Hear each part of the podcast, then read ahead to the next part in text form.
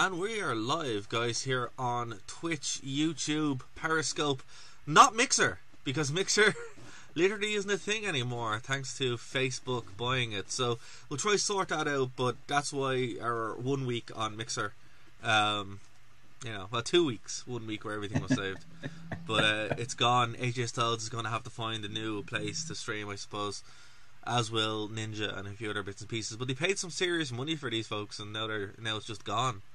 So uh, that's why we don't have a Mixer account anymore because it's not a thing, guys. So boo earns, boo earns. Dave, how are you getting on, man? I'm doing fantastic. It's a great day for wrestling, everybody. Welcome back to the only podcast hosted by fans who don't hate the product. It's a joy Yeah. to be with you all. Because we may, we don't make the mistake of keeping up with the current product. We look at the past, and that's why. Um, but yeah, like we have, we- we're kind of a little bit recent uh, for this week's show, where it's going to be all about the the last ride of the Undertaker or the Undertaker's last ride. That If documentary. you guys, man, I gotta say, if you guys are watching on video, I, I apologize in advance. On audio, it'll probably come off a cro- lot better because, man, the emotions that that documentary brought out to me. I hope I get through this podcast without revealing too many of them. I don't know, but I can. Wow, if you guys haven't seen it, it's not like we're spoiling anything, but man, you have to watch it. I can't stress that enough. I've Hmm. wow, just wow. Well, it's on the WWE Network right now. Um, it kind of started like WrestleMania weekend, and then or Money in the Bank. I can't remember. Money in the Bank, Money in the yeah. Bank. That was it. Uh, after Money in the Bank, and then just kind of bit by bit. Like I remember the first week it was on after Money in the Bank. I'm like, oh, what's this? Because Money in the Bank was so short, and it wasn't something like they had kind of built up. It was just kind of a thing they dropped, and then kind of went into it. Now we will we will get into uh, into the into the the, the nitty gritty of the last ride um, documentary before the news. But if anyone is watching uh, wants to contribute something, our chat all the all the chat function is linked, so anything you type will be below, and we can we can respond to that. But we have to, even though we are a show that kind of goes back, it would be uh, amiss to not talk about the news because the news is crazy. So obviously we're not going to talk about uh, the allegation stuff because that's still ongoing uh, with certain individuals in the UK wrestling scene. But we are going to talk about uh, TNA's world champion be being fired, Impact's world champion being fired, uh, Tessa Blanchard, who is the first female to win their championship back in January, now she's fired, so she's gone. Like uh, I think a week out from Slammiversary or a couple of weeks out from Slammiversary uh, along with another wrestler being fired from that card. So their main event now has two performers who aren't with them anymore. So that's crazy. So good job TNA for still being TNA. Uh, and uh, It's almost reminiscent of UFC 200, where they had to just keep pulling people because of drug tests. This is obviously different because they're fired, but I mean, it's still the same concept. You're about to put a show on, and right on the 11th hour, you have to totally reset your card. well, it's kind of funny because like Tessa Blanchard apparently is in Mexico with her fiance or husband, and she can't leave because she won't be allowed back in. But she was asked to like send off vignettes. She just never bothered, and I'm like, you're not gonna send some some videos, you know? Like just just go for it. You know, it's it's it just doesn't really make any sense to me. But I'm just sitting there going, okay, uh, good job TNA. You know, stellar work. So I don't know what's going to happen there with, with anniversary, but it kind of is what it is, you know. You know, you can tell the longtime fan in Dara here because he still refers to it as TNA, even though that's not their name. It hasn't been their name for what, over a year, two years now. But, But you, still- you keep living the dream. It's still the WWF while you're at it. No, no, like the reason why it's TNA is they could change it to anything, but they still run it the exact same way and it still has the exact same problems. So it's just like there's certain things that you rebrand and it's still just going to be that, you know, and that's that's just kind of is what it is, and that's why they could change to anything, but they're still TNA. You know, like this is the most TNA TNA move ever. So change it to whatever you want, whatever you want it to be called, but that's just it, you know. Um, a question from Monster Boat ninety three in the chat uh, via Twitch. Did the Undertaker retire after he lost to Roman Reigns at WrestleMania 33? No, he did not. Uh, it kind of looked like he did, but it kind of looks like he always retires after every WrestleMania match and then kind of comes back. So we'll we'll we'll touch on that. Like, there's a lot of stuff now that on Twitter and that that he has retired. But before we get into that, um, Uh, that's one of the main things I want to discuss with you, Dave, because like we still don't know what's Yeah. going on, and the product Well, is very I weird at the moment. With it. Specifically to that point, we can quote Michelle McCool, who said, "Yeah, you've retired like five times." Yeah, exactly, exactly. So he, he's retired, but never really retires. So we will talk about that. But no, I uh, believe this though. I'm. I think this is very Shawn Michaels for me. Yeah, uh, what's it? Oh, okay. That's why I was confused about the last ride thing because I thought he already retired. So did a lot of people after that specifically. Well, after the Bray Wyatt match the year later, uh, he left his hat and coat in the ring, and people are like, "Oh, he's done," and then shows up randomly like a year later. So this is the Undertaker, you know. And now I think there is the narrative that people say, "No, he's retired now after the last ride uh, or the Boneyard match." and the last ride documentary. But that's one thing we'll talk about when we get to it. But great question, Monster. Thank you very much. Um, but look, I I want I'm gonna it's gonna be interesting looking at Slammiversary. I don't think it's happened yet. If it has, uh, that just shows you how interested I am in it. But I think it's in July. but I do think it's funny that um, they fired the world champion literally like out of nowhere because she just didn't do anything. And it's like, well, she hasn't done anything since January. Like, what what do you want? Like, but here's the thing. Apparently, WWE are interested in signing her. Uh, it's either AEW or or uh, or WWE are interested in signing her. I'm like, that's probably a bad idea. Don't do that. Um, yeah. Uh, what's it? Uh, I, I love, I love how the Undertaker is like the girl she announced she's deleting social media and then posts the Facebook status two minutes later. Literally, literally. Now, you know what? I, I, under, I understand that mentality, but I mean, you watch this documentary and it's clear what he was going for, and that was redemption. Mm. I mean, he wanted to hang it up after Roman Reigns. He just watched the match and Yep. said, I can't go out like that. I have to go out in a blaze of glory. I have to do it's, it's almost the one of Dead or Alive Bon Jovi song is Yeah. kind of what he needed that moment. And I Uh, mean, you watch that Boneyard match, and it, it kind of does that, you know. But um, before we get on to some more news, WWE backstage has been cancelled, uh, which is sad. But apparently, CM Oh. Punk, Booker T's, and another couple of contracts have been bought now by WWE. So what? yeah, because that's By the way, in case you guys haven't realized, uh, the Wrestling Rewind does the news is Dara shares the news and I react to stuff that I haven't read all week. Yeah, What? How did the WWE manage to get their hands on CM Punk's contract? That is, oh, he must be furious. Yeah, well, that's what happened. Uh, so it's been cancelled in the same week that Renee Young caught the virus, and her husband also is, you know, quarantining. But it looks like it's not going to happen. Uh, you know, he. But luckily, Moxley wears a gas mask, so he's good. well, he hasn't He has tested Like, negative thus far. I bet so- he. I bet he kept that uh, that gimmick up. You know, that would have been a good time to keep the gimmick up. But uh, oh, Munson Wood chimed in there. Dave reacts WWE edition, literally. Um, yeah, so you know, I hope Renee Young gets better. It sucks. I love Renee Young. I think she's great. Um, it sucks for Jon Moxley as well because obviously he's the champion in AEW. Who's supposed to be on Fyter Fest, which are taping next Wednesday, I believe. So I don't think he's going to be there. Um, like obviously because that is what it is. But apparently she's doing a lot better. Um, this is this is a bummer all around. But, but you know, she, she she did a good tweet though. She was like, uh, "Oh, what a week! I catch the virus and my show gets cancelled." And you're like, "Oh man, that's that's a bummer." it does suck. But here's the thing.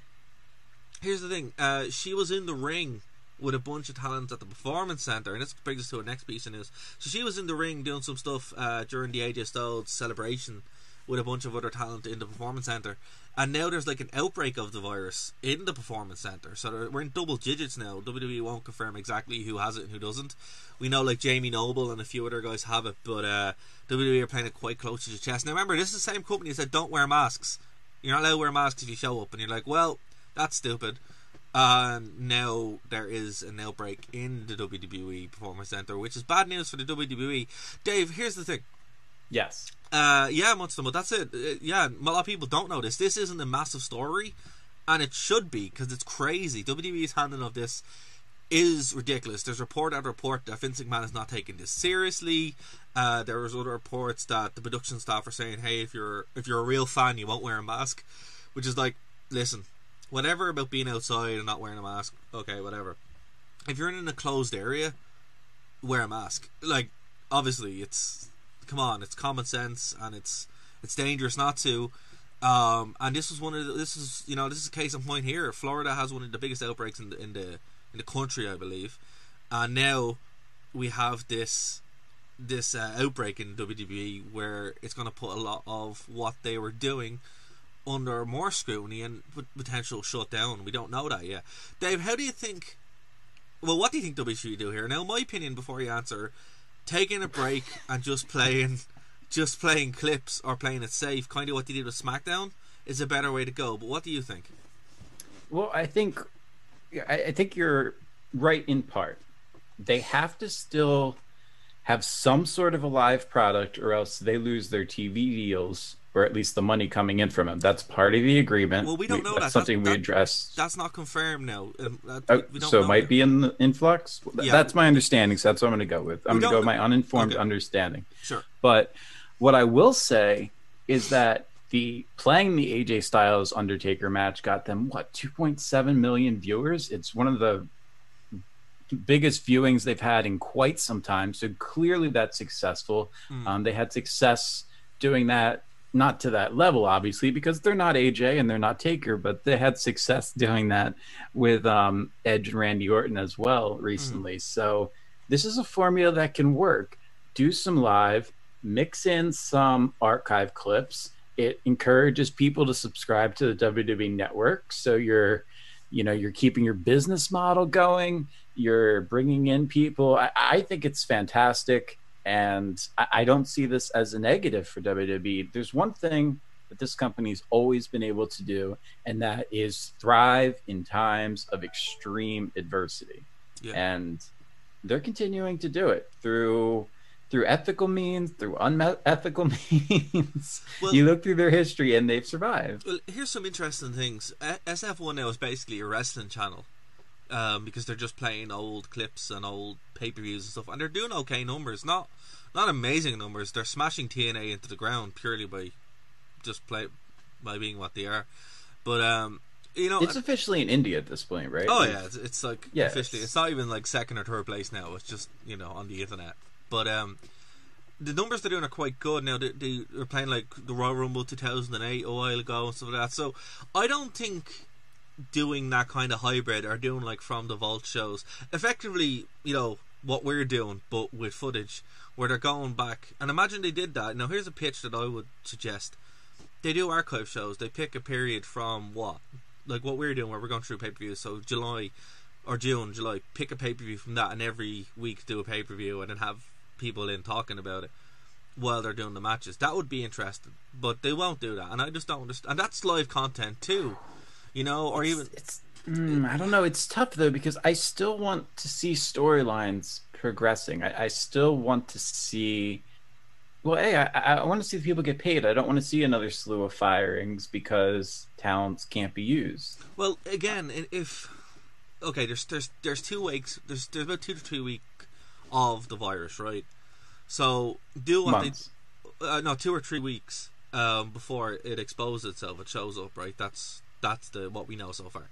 So two to fourteen days, and I I feel like maybe I should I don't know this isn't really the radio's business, but screw it. Um, I myself tested negative, but I had to get a COVID test um, this past uh, last week, mm. and um, it is not a fun experience. It's, yeah, it doesn't seem fun.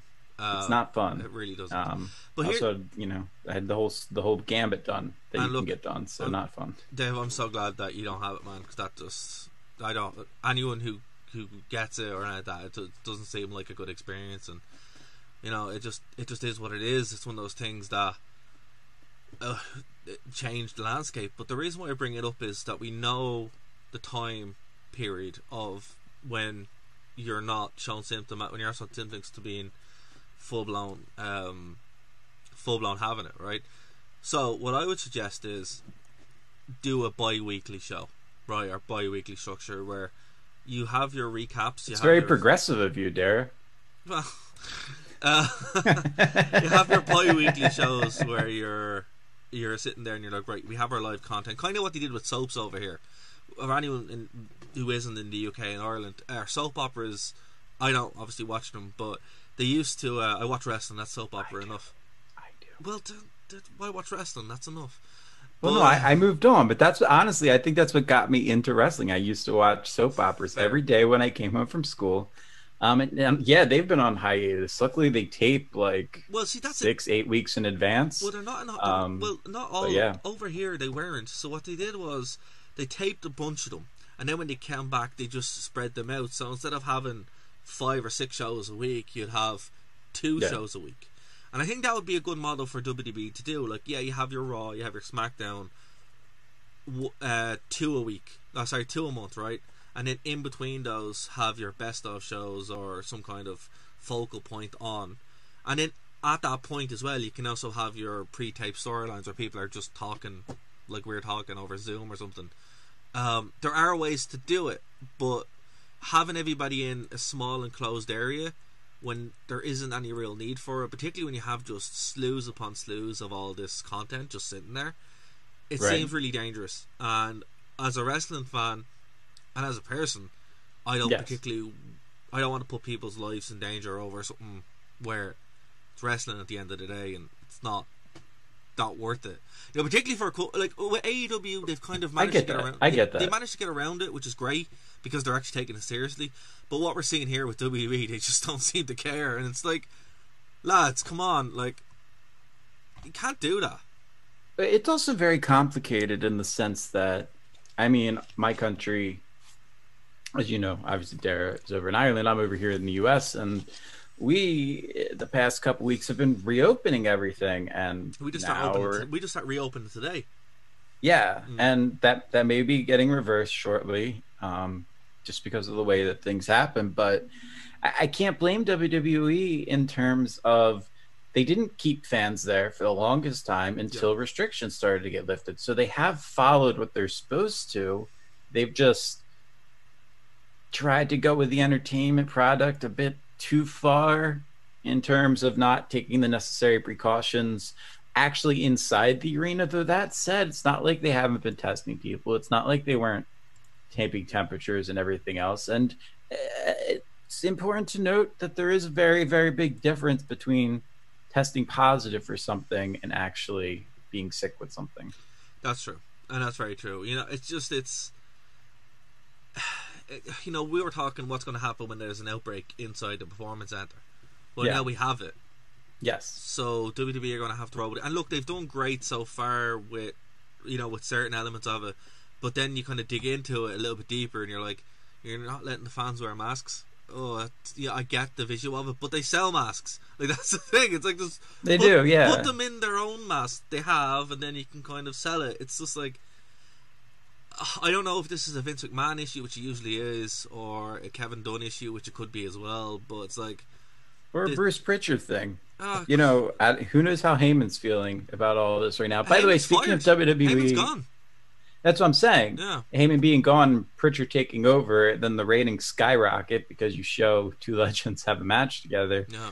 Uh, that's that's got to have some interesting reactions. But since you did mention that the WWE is selling masks, if anybody wants to uh, get me an AJ Styles one, you can follow me on uh, on Instagram and I'll send me a DM. Oh, there you go. you got a shill. Speaking of I'm shilling, to show. speaking of shilling, guys, if you want to help support the show, um, you can via the Brave browser. Um, all the all the ways to do it are on our website, nerdtoknowmedia.com, or you can check in the description below.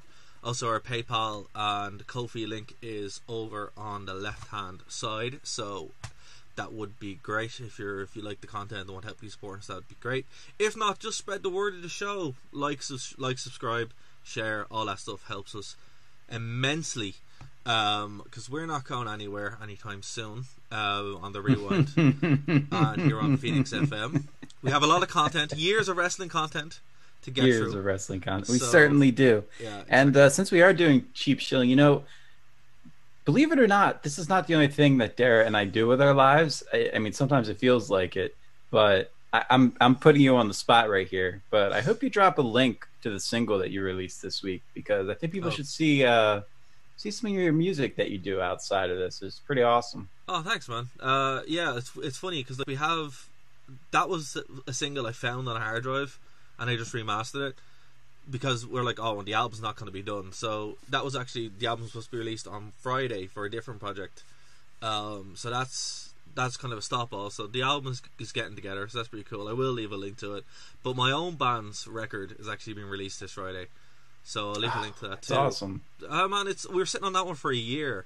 We were supposed to launch it in in uh, October and then March, and then this whole virus thing happened. So we're like, let's just release it. So yeah, I'll do that. I'll pop a link in the description for anyone who wants to check that out. Uh, but Friday, pick up the pick it up. I think it's only going to be about six, seven euros anyway, so it won't be too bad. But uh, yeah, man, thanks for that. Um, Absolutely. what else? Okay, and before we move on, Fyter Fest is coming up soon, so we'll I'm just still laughing about uh, the comment David reacts to WWE edition. It's so That's true. what it's like. It's like Dave doesn't know any of the news, so he just I say it to him. He's like, "Oh my god, really?" Um, but yeah, okay. So let's let's kind of switch gears here and talk about the Undertaker. So WWE has confirmed that the Undertaker has retired. Right? They have confirmed, confirmed, but their confirmation. Of, I think this is kind of like the scoops and news. So this is coming from the re- WrestlingNews.co. Uh, the tweet they use is "Behold the Phenom, even his first ever battle, all eyes were on the Undertaker." Hashtag Thank you Taker. That doesn't seem to me like that's a retirement thing, right? Until I But hear- AJ Styles tweet um, still- from I from last week. That's that's when I that's when I really believed it. I still don't believe it. Um, I would, you know, until he actually come. He- look, even if he comes out and says it himself, like how many times in wrestling He we- did. Did you not watch this No, hold- documentary hold for on. six hours? Hold on, hold on. It's wrestling, right? No one really retires in wrestling. Chris, hold on. Christian Cage. Oh my god, I really do like TNA a lot. Chris, Chris, Captain Captain Charisma. Christian, Christian came out uh, and had a match with Randy Orton. It wasn't much of a match, and that man retired. Edge retired from a neck injury and came back. No one really retires. It's like comics. No one really dies in comics. No one Yeah, but really it, this is di- well. That well, this is different though, Dara. it's not. Yes, it is. No, it's not. Yes, it is. It's not. Because you are talking about people. We are talking about the Undertaker. Okay. Somebody who has lived the gimmick for 30 years, somebody who has been adamant that when they have the match that satisfies them, they are going to walk away. And he had it. Well, He had two back to back. Shawn Michaels returned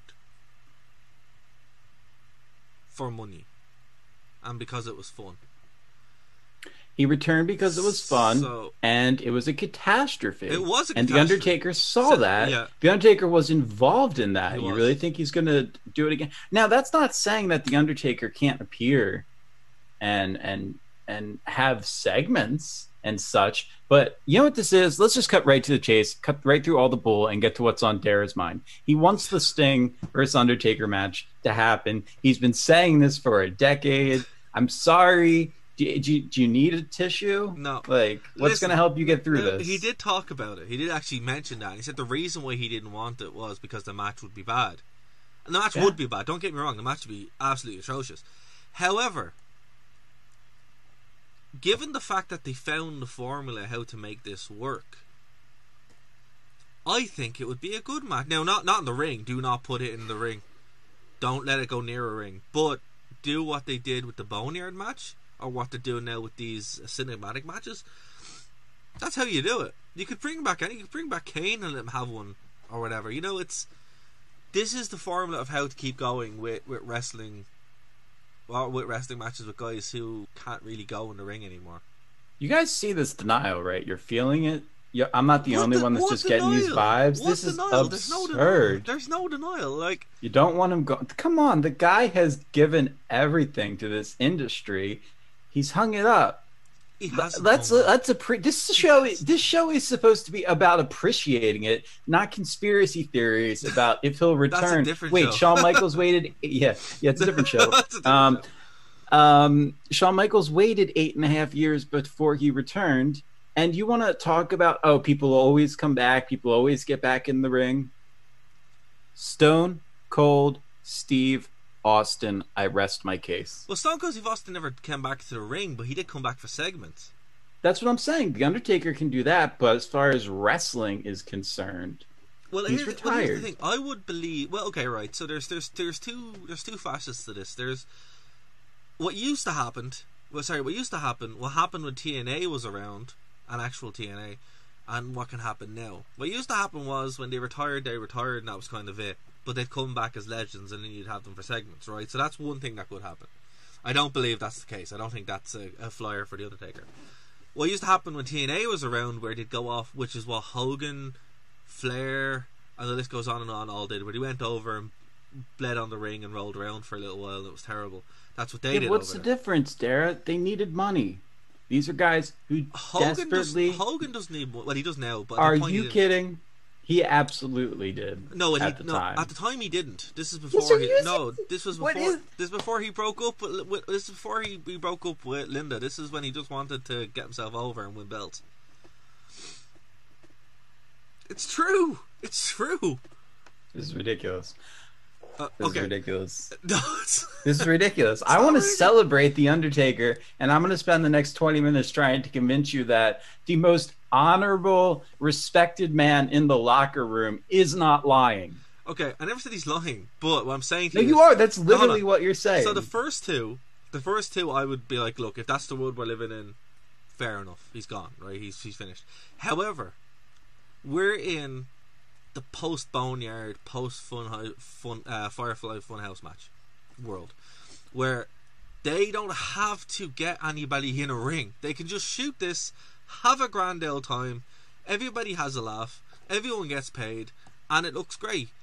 And that's what I think they'll be able to do. Wheel the Undertaker out every year and have one of these matches where he faces off against people who can't wrestle normally or whatever. Think about it. It'd be great.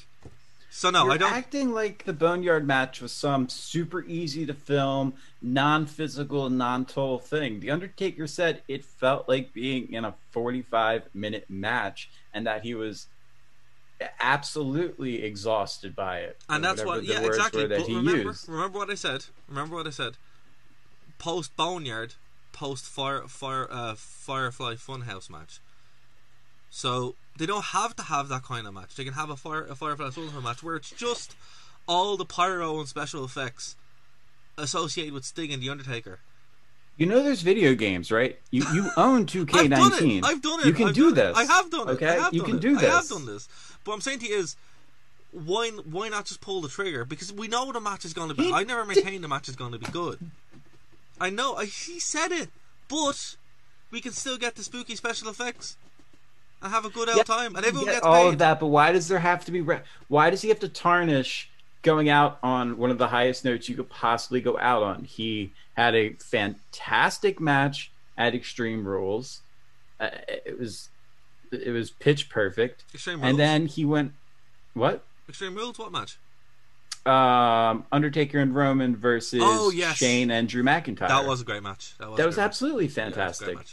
and then he needed one more WrestleMania match, and and he got it. Look, you all the reasons you're talking about for these guys that come back, even Shawn Michaels, um, and and and Edge talked about this extensively throughout the documentary. Stone Cold, even one of the reasons that it's so hard to walk away is the high that you get from that pop Mm. and that rush. Mm.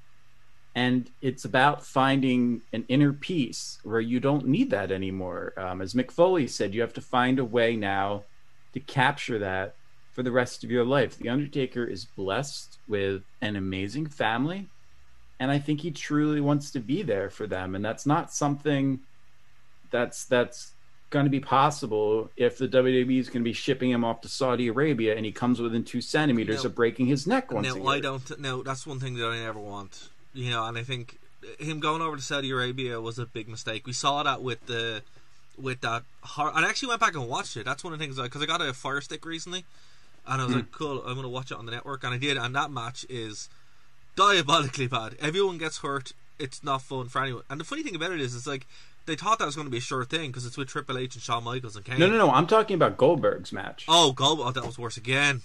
That was worse That's again. what I'm, I'm talking about Oh, going for the jackhammer Oh, and yeah. almost literally possibly killing, if not breaking the neck of Taker. Well, I mean, we're not. that match was worse. That match is probably the worst match I've ever seen in my life. Um, and I, I think any of the Saudi Arabia appearances, it's almost like an act of God. You know, of don't don't don't go over there. Don't don't be involved with it. You know. I need to talk So- about some pros here because this is this is absurd now at this point. There were some things that I got out of this documentary that I, I absolutely loved. Um, I'm gonna stroke your ego so you let me talk for more than five minutes. I'm I sorry, gave a Dave, lot I'm of sorry. respect. Hold on, hold on a minute. You, you brought up Sting and the Undertaker, and you don't want me to talk about it. This is just don't do that. Just, just don't do it. I'm just saying, get out your gamepad and play. I Listen. have. I've done it many times. I'm sure you have. I'm sure Sting wins every time. No, Listen. no, no, no, no. That's not how you book a feud. You have to like, you have to go back and forward. Alright? Don't be mad here. You have to book it correctly. Well, anyway, I'm going to stroke your ego and say that I gained a lot of respect for Triple H, modern day Triple H, especially uh, watching this, because if The Undertaker is willing to put you in a very good light, especially in later stages of his career, it, it really means a lot. Um, so that that was a big pro for me, absolutely. Um, three years ago, almost to the day, was the first time I ever appeared on what is now the Wrestling Rewind and that was to talk about the very first Saudi Arabia show um, and my thoughts on it. And I, and I defended it and got a lot of backlash for that. But after watching the documentary, wow, it just really cemented how I felt at the time, and it, it showed what a monumental occasion it was, and it showed the Undertaker talking about it with such respect. Um, I gained respect for current day Vince McMahon. Hmm. I don't think he's as much of a authoritarian authoritative dictator. I'm choosing my words very carefully because i want to do things in the future.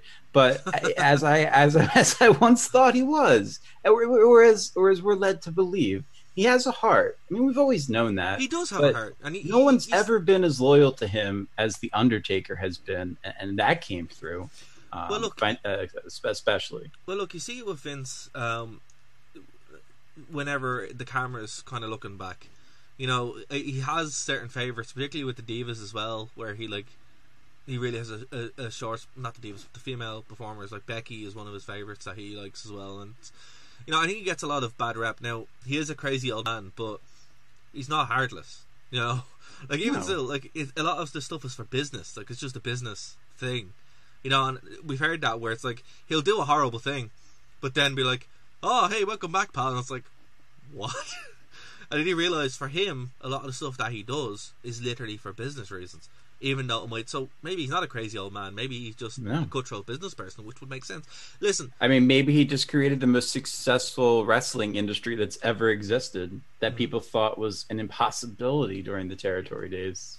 Well, what I will say is, you know, to set this up before we actually go into the documentary correctly, uh, fully, going back to Yeah. what, what uh, yeah, I'm sure we'll get into it. Well, we're getting into it now. So it's it's five. It's We're five, going through the five stages of grief, by the way, is what's happening. We haven't got to the five stages. Sting vs Undertaker's happening. You're still in denial. I'm not. I'm still having. Don't, uh, don't don't bring it up, and I'll be able to do the rest of the show because other than that, we're just going to I keep didn't bring it up there. You brought it. You, I didn't even mention his name. It's happening. Just you know, hashtag make Sting Undertaker happen. WrestleMania. What we 27? Not 27. I don't know. Whatever next year's WrestleMania is. Uh, look, I don't know why it won't happen. Just come on, just do it. Like I don't. Anyway, sorry. Okay. Goldberg versus Taker. That's why we will never see Sting versus Taker. Goldberg. ta- Sting versus Seth Rollins. That's why we will never see Sting I versus agree. Taker. I, I never. wa- I don't want them to have an in-ring match. Just have fun in the perform, uh, like in the vault, where you know. I don't know. Just do get Bray Wyatt involved, and they can do the spooky, scary things, and it'll be fun. It'll Be a great time. Million stars. Anyway, right. So it, gonna reset here a bit. So it's a five episode show that started May 10th and finished uh, June 21st. So it follows uh, around after. Uh, sorry, it's before what we thought his fi- his final match would be against Roman Reigns at WrestleMania 33. So much so much right, you know that's what we thought it was going to be. But based on the performance of that match, ugh, do you know he wasn't happy with it. The next one is his redemption arc, where he was going against uh, John Cena at 34, right? Still wasn't good enough. Chapter 3 is the Saudi Arabia match. Uh, Triple H, Shawn Michaels, Kane. Obviously, that was supposed to be it, but didn't work out that way. and then there's another one uh, where it's the I think it's Saudi Arabia again. That's with Goldberg, Yes. and then finally after then the, Extreme Rules. yeah, and then, it's Extreme Rules, which is the the Drew the Drew McIntyre match, and then finally AJ Styles um, that match. Now, based on this, based on the structure of this, and I think it's great. Like to be honest with you, I wasn't into it the first two episodes. Then I got a bit more into it because Triple H showed up, and I was like, "Oh, this is great." Um, Oh my good lord. Oh, we've got years of content, guys. It's going to be I love Triple H I love Triple H. for years and years and years. Um, oh my I'm just, goodness. I'm just, I'm Actually, just doing I my got, job. I'm just doing yeah, I know. that's I, yeah, I'm sure. Yeah, how's I'm Sting sure. doing? Listen, um, the uh, one of the things actually I, I'll disagree with you on because I, I watched the first episode after Money in the Bank, and then I waited and watched the rest of them all this weekend because, hey, my generation's a binge generation. It's kind of how And we that's do what's great. things. That's what's great. Yeah. I, I actually I didn't watch any of them until I watched uh, them as a, a full block like yesterday. Um, and it was uh, it was but I'll say that the first episode hooked me within the first couple of minutes because a the Undertaker was out of character. but I've seen the Undertaker character before many times. Well, well, um, yes, there's, and if anybody can find it on YouTube, we, we can't link to it, but um, there's a great, great clip of the Undertaker at a house show, just really getting amped up for a hot tag that y'all should uh should look for. It's Actually, fantastic. it, you know what I love? There's a great documentary. Speaking of the Undertaker, it's the tr- uh, well, it's not the Undertaker documentary. It's the Three Faces of Foley. Did you ever see it? It came out in like 2002, 2001. I think so. It's him talking about the the Hell in a Cell match, and he's completely out of character, and he's just he's just saying, "Well, yeah, I threw Mick Foley and thought he was dead," and I felt so bad about it. And you're like, "Wow, I've never seen the Undertaker like this before," and it was the first. 2003 I- was it 2003? think it was- Because there was a lot of makes clips in the documentary from 2003 where he was would a make bit out of, cac- That out would, of yeah, character. Yeah. I, I'll find the VHS somewhere, but it was around then, and it was it's actually a really good documentary. Um, yeah, it was a VHS. It was, it was did like twenty years ago. Um, didn't have, I know. yeah, but um, yeah, that was the first time I seen the Undertaker character, and I was like, oh wow, this is great. So it's not a shock for me to see the Undertaker character, but it is nice to kind of. Uh, well, I don't know, man. No, Like, it is a shock. It's a shock to see. I don't it- look. I'll, just- look, I just want to say something. he never look even chris jericho said i saw those cameras there and i saw the undertaker for the first time ever being willing to have a camera crew follow him around and i knew okay this is the beginning of the end I don't. I, going to say something a bit controversial here. I don't like seeing the Undertaker out of character. well i do now he's retired now i want to know all this great stuff No, I just want them to be the Undertaker.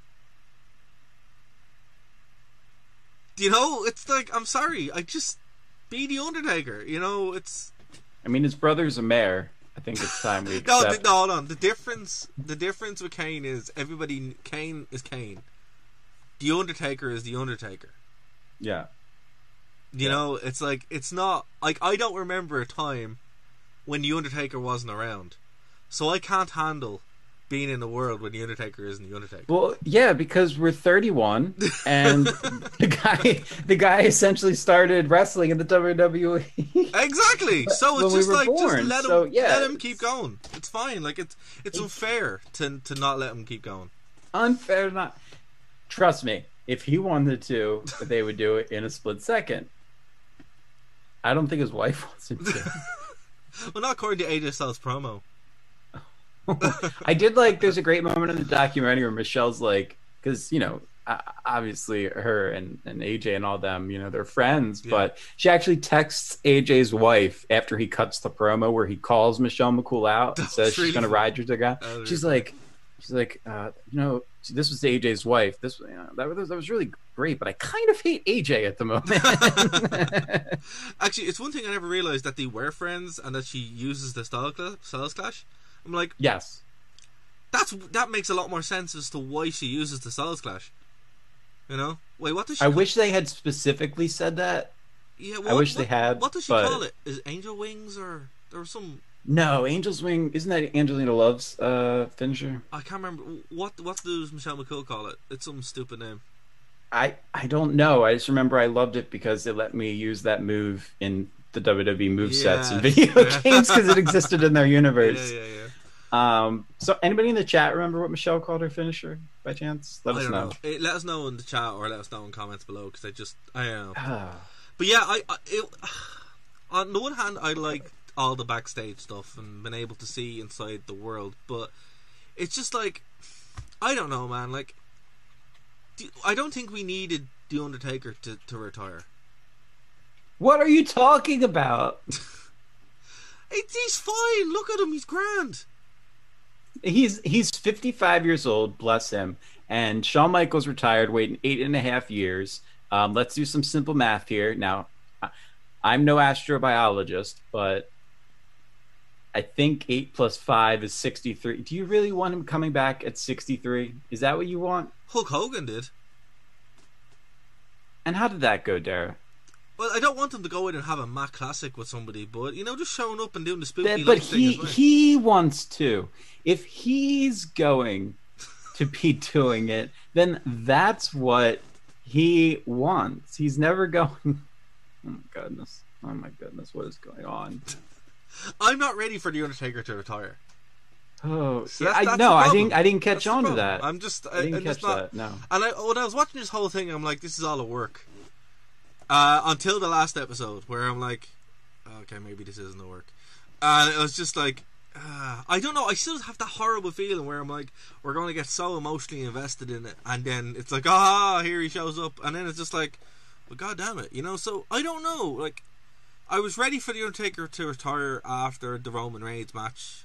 I was ready for him to retire after, well, a bunch of times, three or four different times. But it's like, you know, it's like the boy who cried wolf. The, You know it was really surprising to me? Um, the fact that he had had several conversations with Shawn Michaels saying that I wish I had walked away when you did. that doesn't surprise me. That makes sense. That's that's because that's the feeling I got after those end of end of the era matches.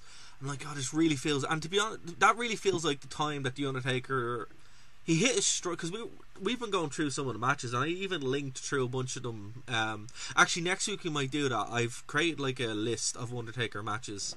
Um, I put it on my own Facebook and my Twitter. I'll put them on our uh, on our Facebook, and it's like my favorite Undertaker moments or matches, right? And you can see the change in work that he, work ethic that he has from like 2008 to about 2014.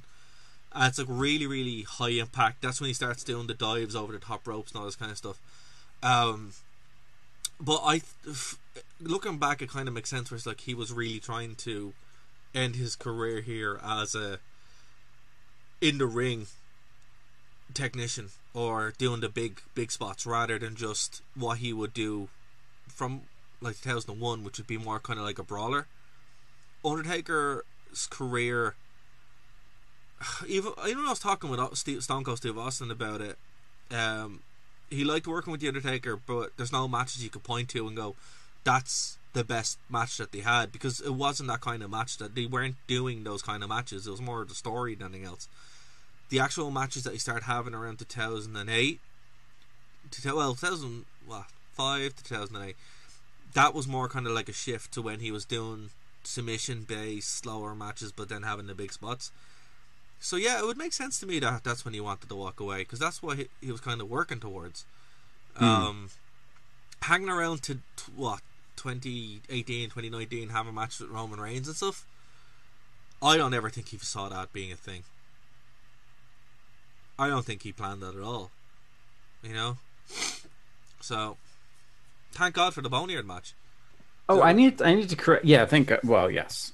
I mean, it's AJ Honest God. Styles, and and and I I just looked up the name. It's um, should have assumed it was something along these lines because of her. Uh, I I want one of the God is dope shirts that Michelle McCool was wearing. By the way, I think that's amazing. Right. Um, her name she named her finisher the Faith Breaker, Oh, and I had forgotten this. Yes, I had forgotten this, but when I was looking up what her finisher was, um, it brought up a promo that the Undertaker cut on the Raw before WrestleMania uh, and before the Boneyard match, and he actually mentioned the fact that Michelle does Styles' finisher better than Styles does it I don't remember that, that. uh, I don't no, remember. I didn't remember this either. and he uh, declared that McCool is the one that got the move over, and AJ isn't happy about it. Oh wow.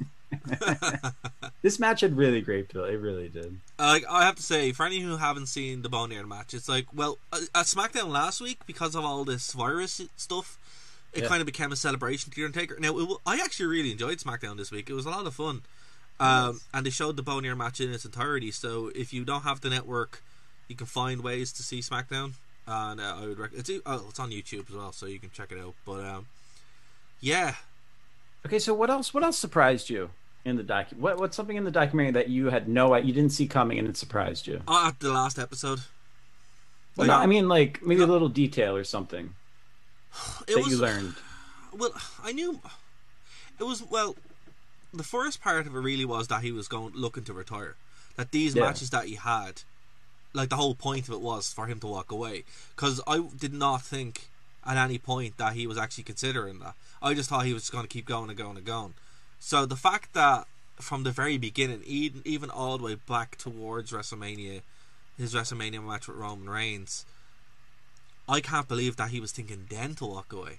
And when you go back and watch those matches, it makes a lot more sense because they do stuff in the matches, and particularly the end of it, you're like, oh, well, he was trying to walk away, but he just didn't because he was pulled back in or wasn't happy. So it was more kind of like him going, well, yeah, look, I wasn't really happy with this. I wanted to kind of do it this way. It's just one of the things where you get a window into wrestling, and it's like I suppose any performer is the same, where Okay.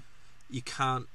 I suppose, yeah, it's like any performer. You know, it's like you're never really happy with a specific thing. You, you know, do. you, make Yeah, a sure. you make a song or you make a painting or a video game or whatever, and wrestlers look at it the same way, and you're like, I wish I could do that. Maybe if I have one more shot, I'll do that. And it's kind of like chasing the dragon to always, always do better. And I just uh, for the And wow, time- that's I, I got to jump in on that quote because that was one of my favorite quotes that I, Triple H actually said uh, during the documentary when he said he was talking about the Boneyard match coming up and the, the propositions going into it, and he said, you know, AJ Styles, that's that's that's that's a dragon to chase if you're going to chase one. Exactly, and that's what that's it. Literally, you know, uh, figuratively and literally, and it was one of those things where you're like, for the first time, I never considered that. You know, I never considered that that was a way that wrestlers would look at it because we hear, we hear the, the horror stories and we experience the horror stories of, you know, they wrestle into their seventies and eighties and they never get that closure, and I think Taker finally got that with AJ Styles, and it was because it's AJ Styles, literally the best wrestler in, in the world. So it's like I had no idea that WWE was going to put him over. So I mean, I don't know why I'm shocked at this point. It's he's, AJ he's literally Styles. accomplished empty everything. it's AJ but I mean, Styles. Like it is on. AJ Styles. He's He's the best wrestler, like probably of all time, as a wrestler. It's not as a wrestler, and even his promos have Yeah. gotten much better um, in recent years. Something that surprised me that I- I'll point out is I thought that the Undertaker's match against Cena was purposely very short because they just wanted to make Undertaker look really strong and show that he That's still I had it. too. Yeah, I thought had too. no idea that Taker went to the building expecting to have a 30 minute slugfest. That surprised me. I'm not saying I'm upset about it. I'm just saying that's something that I had no. We never heard. I heard, never heard a single rumor about that being the case. That's another thing that I kind of wanted to pick up on. It's like because wrestling is the way it is, we usually hear rumors. But the fact that around the Undertaker everything's so locked down, it's kind of amazing that that's the case. Like it, we're not talking about something that happened ten years ago. We're talking something that happened like last year, Yeah, two yeah, years. Two years ago, yeah. yeah, last year, two years three, ago, right? three, three. But still, it's it's Cena Bray. it's Yeah, not yeah.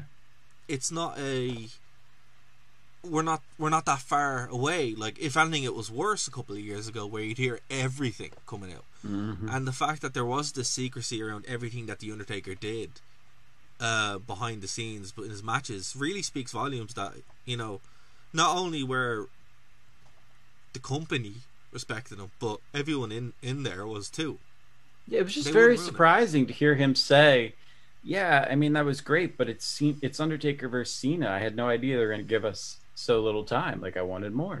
yeah And Well- I was like, "Wow, okay." well it makes sense Even the Undertaker doesn't always get what he wants.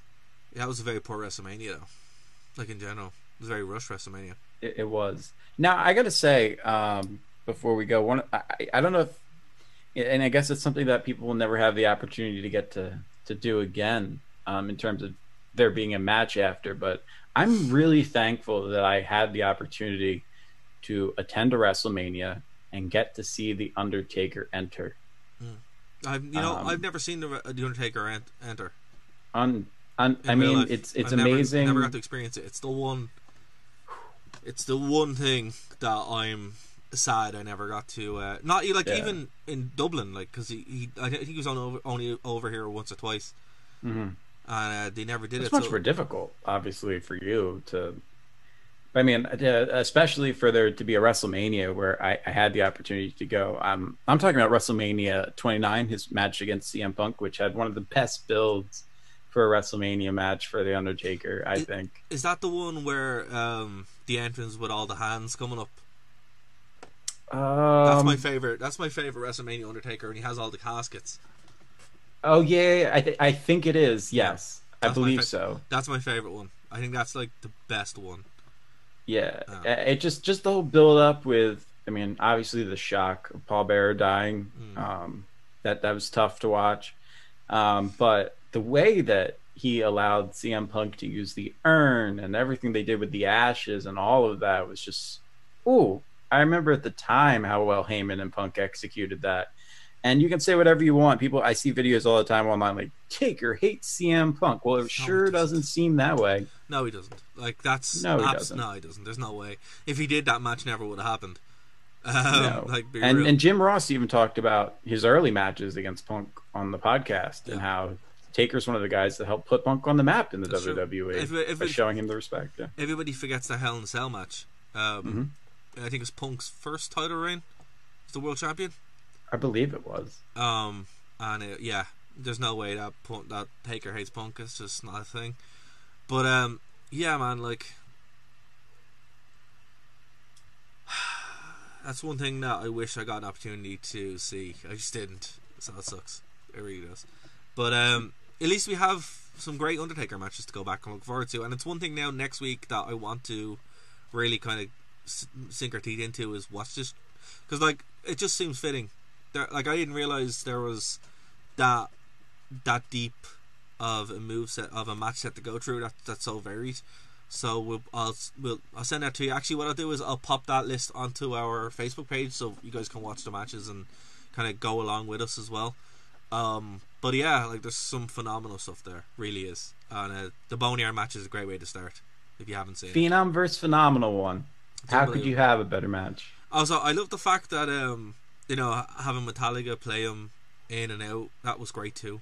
Yes. One thing that Yes. I've said is is the music how how important the music is in wrestling, particularly licensed music. Like I managed to find that clip from Rebellion, uh, this week. So much just- better with so, Is it so much better? Oh my gosh, so It- much better adds that. so much to it, and I'm great. I'm grateful that on the network you can actually listen to the Metallica song there still in and it's intact. So even pops up with a Spotify link, so that's not Yeah, going anywhere. like, that's clearly it's great, and uh, that's one thing that I'm glad WWE finally sorted out licensing music so it can stand. yes, right.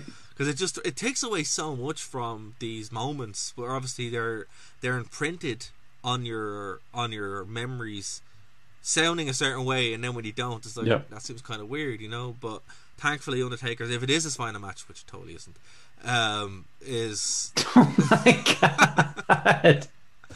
um, What you? Oh, No. what is in the water? Um, but uh, yeah, so there we go. So that's it, Dave. We're almost out of time. But is there anything you want to plug before we uh, we get out of here for this week? No, I think that's pretty good. Um, I will tell you this: something that uh, Samoa Joe shared. I think it's a good, maybe a good note to end off on. Has nothing to do with the Undertaker, but just has to do with the times that we're in. Uh, it's a quote from Samoa Joe. Despite what you may flutter with on your respective timelines, know that the good people of this world still outnumber the bad, and you have descended from those who survived and overcome overcame perilous times like these in the past. There you go. That is pretty lovely. Uh, Samoa Joe is some man for one man, and if you play 2K20, he will try to kill you with his robotic arm.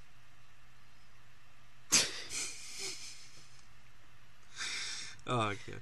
That's the thing. 2K20. It's the best kept secret of all time. You should totally. No, no, no. It the best. Just, follow me on Twitter at the Dave Stevens, Instagram the Dave Stevens. Make sure you follow the Wrestling Rewind Yeah, uh, on Facebook. Please, please do that. And um, you guys can find Dara's email really, really easily. Please start emailing him constantly that the Sting Undertaker match is never going to happen. Listen- That's my new goal in life. Listen, nerd to know media at gmail.com. Email away. Uh, we got to start getting this going. You know, really pushing for it. Everybody wants it, and the whole reason why, you know, we just need to convince the Undertaker. And I'm just going to call him the Undertaker because that's, you know, Mark Calaway is not a thing. Um, the Undertaker is is that we don't need a match. We just need the spooky, scary stuff that everybody likes, and then it's fine. So we're gonna make it happen. We're gonna bring it back. Do you want me to just go on like Adobe Illustrator and make a little crow fly into a you fly into fly into a casket for you and just you can put it on repeat? Would that would that would that satisfy you? It might. It might do. But there's only one way to find out, and that's, you know, because look, the, the, this year's been so crazy, wrestling's so crazy right now that, you know, we don't know. Like, look, all I'll say, right, before we finish out, it's the 20 year anniversary of The Undertaker's debut at Survivor Series Wow. this year. So, something could happen. We don't know. But, guys, And and to his career, rest in peace. Well, that remains to be seen. He is the dead man after all. The dead man always rises. So, guys, until next week here on Phoenix 92.5 FM, Nerds No Media, and every other audio outlet that we're on, including the True Penny channel, this is the Wrestling Rewind. We'll see you next week. Bye, guys.